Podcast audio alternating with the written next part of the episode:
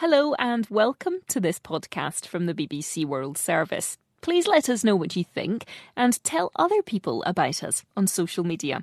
Podcasts from the BBC World Service are supported by advertising.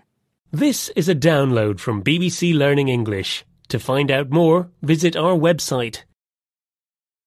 This is the English we speak with me, Jiaying. And me, Neil. And I'm doing a bit of detective work today. Detective work. So you're still searching for information about the missing biscuits?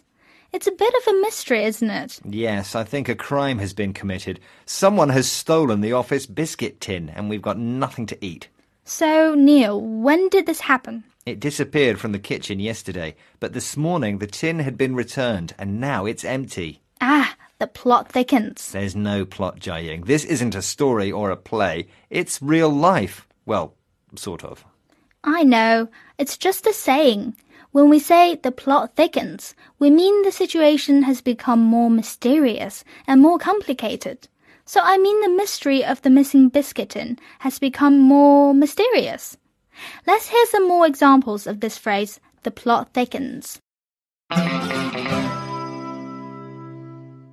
Despite accusing him of stealing, it turns out he wasn't around when the crime was committed.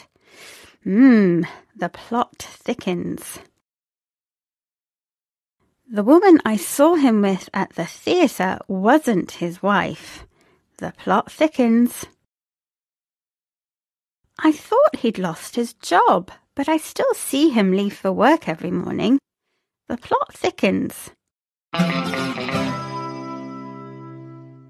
This is the English we speak from BBC Learning English. We're talking about the phrase, the plot thickens. It's a light-hearted way of saying a situation has become more mysterious or complicated. So, Neil, the biscuit tin is empty. Isn't it clear what's happened? Uh, someone has eaten all the biscuits. Yes. Who would do such a thing?